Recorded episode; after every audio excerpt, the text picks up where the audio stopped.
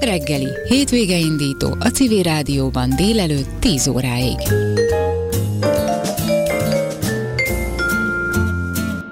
Miközben a közel elmúlt két évtizedben legalább megfeleződött a hazai fecskeállomány, azaz már a minden második madár eltűnt az ereszek alól, a madárcsoport szerepe a klímaváltozás miatt egyre fontosabbá válik az emberek társ és haszonállatainak egészségvédelme szempontjából is. A tavasz közeletével még van idő kihelyezni a műfészkeket, megtervezni és engedélyeztetni a fecskebarát fel, fal, fel, falfelújítást, felszerelni a fecskepelenkákat. A további részletekről Orbán Zoltánt, a Magyar Madártani Egyesület szóvivőjét kérdezem. Jó reggelt kívánok, üdvözlöm! Jó reggelt, üdvözlöm a hallgatókat is! Azt kérdezném először öntől, hogy minek tudható be tulajdonképpen a fecske populáció ilyen szélsőséges csökkenése? Hát ez a globális folyamatoknak alapvetően. Ezek között első helyen áll a nagyüzemű mezőgazdaság okozta élőhely átalakítás, élőhelyrontás. Ugye a nagyüzemű agrárium ipari hatékonysággal működik, Magyarországon ráadásul a, az Európai Uniós csatlakozásunkat követő két évben gyakorlatilag összeomlott a sok évszázados megszokott rend, viszony, tehát gyakorlatilag ö, harmadára vagy még, még alacsonyabb szintet csökkent a legelő állattartás, a háztáji állattartás, sertés, marhaló, a szinte megszűnt. Ez elsősorban a, a lakott tisztálókhoz kötődő ö, füsti fecskeállományt vetette vissza.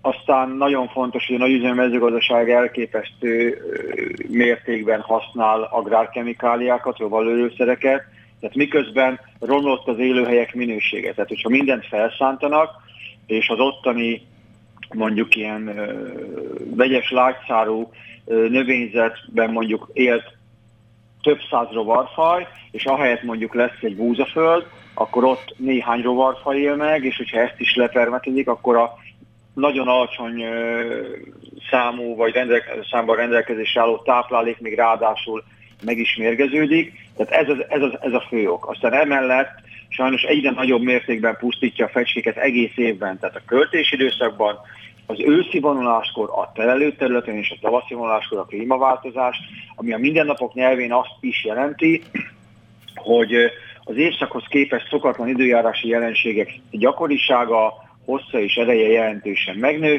Tehát mondjuk, hogyha bejön egy májusi hideg öt nap, akkor Európában hatalmas térségekben millió szám pusztulnak el a fecskék, ugye a fecskék specialisták. Az, az élőhelyek átalakulását mindig először a specialista élőlények szenvedik meg, mert ugye a fecskék csak repülő rovarra vadásznak, úgy alakult ki a hosszú-hosszú évezredek alatt a költési viselkedésük, hogy haza megérkeznek mondjuk Magyarország, Európába március-áprilisban, és április második fejében, május elején kezdik a költést, de ekkor már stabil a jó idő van. Klímaváltozás miatt ilyenkor bebejönnek mondjuk hűvös egy hetek, és három-négy nap alatt gyakorlatilag a fecskállomány teljes egészében éhen tud pusztulni, nem csak a fiókák, hanem a, az öregek is, és ugyanúgy a vonulás közben, hogyha a a szeptemberben bejön mondjuk a földközi tenger térségében Szahara fölött egy nagyon hideg időszak, tömegével pusztulnak, és ugyanez van érvényesül a tavaszi vonulásra. Uh-huh. Na most a biodiverzitás visszaesése mellett milyen további következményekkel jár még a fecskék eltűnése? Gondolok itt akár, nem tudom, a mezőgazdaság fenntartatás, fenntarthatására, fenntartására, a, a veszélyes vagy kártevő rovarok jelenlétére, tehát például ilyenek, hogy, tehát, hogy milyen következményekkel jár ez hosszú távon? A legfontosabb dolog, amit ebből meg kell értenünk, az az, hogy egy olyan madárcsoport, ami év századok óta velünk él, akár már több mint ezer éve velünk él, jelenben mondjuk az ókori Görögországot, Rómát. Tehát amikor egy ilyen emberhez szokott madárcsoport tíz év alatt megfeleződik, vagy több mint megfeleződik az állománya, az azt jelenti, hogy olyan, olyan hihetetlen mértékben tesszük tönkre azt a környezetet, amiben mi is élünk, amiből mi is lélegzünk, táplálkozunk, iszunk, iszunk hogy, hogy az a mi egészségünkre is negatívan hat. Azt mondja, a klímaváltozásnak van egy olyan minden nap életre gyakorolt hatás, amit érzékelhetünk, hogy évről évre jönnek be délről, illetve a globális kereskedelemnek köszönhetően a világ más részeiről olyan rovarfajok, nem csak szúnyogok, hanem, hanem mezőgazdasági kártevők, legyek és más rovarcsoportba tartozó fajok, amik, amik elképesztő gazdasági károkat okoznak, és ezen kívül nagyon súlyos betegséget tesznek. Itt a legfontosabb ilyen rovarcsoportok mindenképpen a szúnyogok képviselik. Most jogosan mondják a kedves hallgatók, igen ám, de hogy a fecske viszonylag kevés szúnyogot teszik. Ez igaz, csak hogy Magyarországon van egy másik még egy következő elem, ami Nyugat-Európában alapvetően nem jelentkezik, ez pedig a hihetetlen ostoba módon végzett szúnyogírtás. Miközben van szúnyoglárva szelektív biológiai írtási lehetőség, Magyarországon ezt még 2% területen sem használják, 98%-ban kémiai írt zajlik. Sajnos úgy tűnik, hogy ez is hozzá a fecskék csökkentéséhez, hiszen három-négy évvel ezelőttig egy olyan szert használtak, aminél minden ezer elpusztított rovarból csak egy volt szúnyog, és a ma idézőjelben modernnek nevezett a katasztrófa védelem által hihetetlenül modernnek tekintett szer esetében is száz elpusztított rovarból csak kettő a szúnyog. Az összes többi olyan hasznos rovar, többek között a fecskék táplálékát is képező rovar, amik közé tartoznak például a beporzók. Tehát a fecskék állomány csökkenése a szúnyogírtáson keresztül is arra hívja fel a figyelmet, hogy a, hogyha buta, rossz, nem törődő módon állunk a, a, a bennünket körbevevő természeti és fizikai környezethez, és ezt tönkretesszük, akkor a saját élet lehetőségeinket is kezdjük el uh-huh. uh-huh. Azt hiszem, hogy ez a fecske, vagy ez a rovar, ez a rovarírtási technika, amit most említett, talán éppen tavaly nyáron volt így nagyon hangsúlyosan a hírek fősodrában, de hogy adódik a kérdés, hogy ugye azért ezek nem túl, hogy mondjam, pozitív kilátások, amit eddigiek alapján megállapíthattunk, de hogy mit tehetünk egyéni szinten a fecskék védelme érdekében, tehetünk-e egyáltalán bármit, és intézményi szinten mit lehet tenni? Tehát, hogy, hogy érdemben változzon ez a helyzet.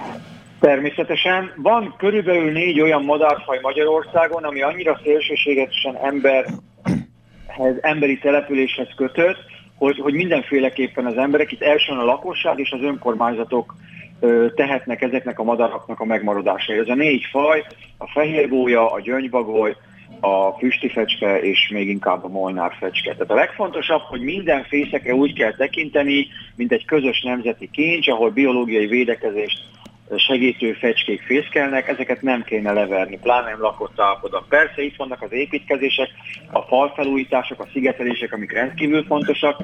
Itt is lehetőség van arra, hogy költési időszakon kívül november 1-től március 31-ig, tehát most még több mint egy hónap van arra, hogy ahol tudják a kivitelezők, a tulajdonosok, hogy a költési időszakban, tehát április 1 -e után fognak falfelújítást végezni a jó idő hónapokban, ott még most meg lehet kérni az engedélyt a megyei kormányhivatal környezet és természetesen főosztályától, hogy szeretnénk eltávolítani a fecskefészkeket most még, amíg nem költenek benne madarak, mert építkezés lesz, erre probléma nélkül mindenki megkapja az engedélyt.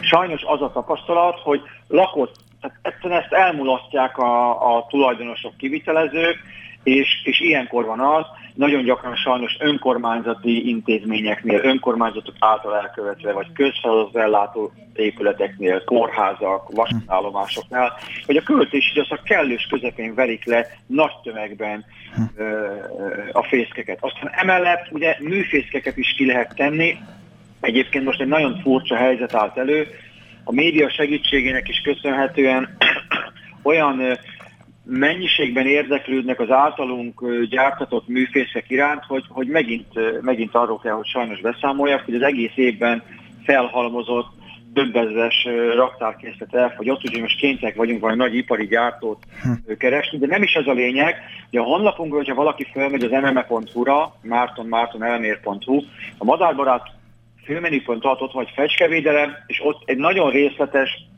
fotós anyagban mutatjuk be, hogy otthon na, hogyan lehet nagyon egyszerűen fecske műfészket csinálni gipsz és fűrészport keverékéből. Ez például nagyon-nagyon jó pofa lehetőség nem csak obodai iskolai foglalkozásra, szakköri foglalkozásra, hanem hétvégén azt mondja a család, hogy összeállunk a szülők, nagyszülők, gyerekek, unokák, és, és pacsmagolunk egy kicsit, csinálunk néhány fecske műfészket, és az a lényeg, hogy ezeket érdemes mindig lakott fészkek mellé kitenni. Uh-huh. Szóval az üllékpotyogása áll egyébként a fecskefészek leverés hátterébe szinte mindig. Az, a fecskék fészke alatt az üllékpotyogást egy nagyon egyszerű eszközzel fecskepelenk a felszerelésével meg lehet oldani. Ez egy a fészek alá polcszerűen föltett kb. két férfi tenyérnyi fémfa vagy műanyag lap, és akkor ide fog potyogni az üllék, nem az erkére, ablakpárkányra, járdára. Köszönöm szépen, hogy itt volt velünk. Sajnos le kell zárnom a beszélgetést, de én nagyon remélem, hogy ezek az információk most sok hallgatóhoz eljutottak ön által. Orbán Zoltán, a Magyar Madártani Egyesület szóvivője volt itt velünk. Köszönöm szépen, hogy itt volt. Jó hétvégét kívánok, viszont hallásra. Köszönöm szépen, viszont kívánom önöknek is.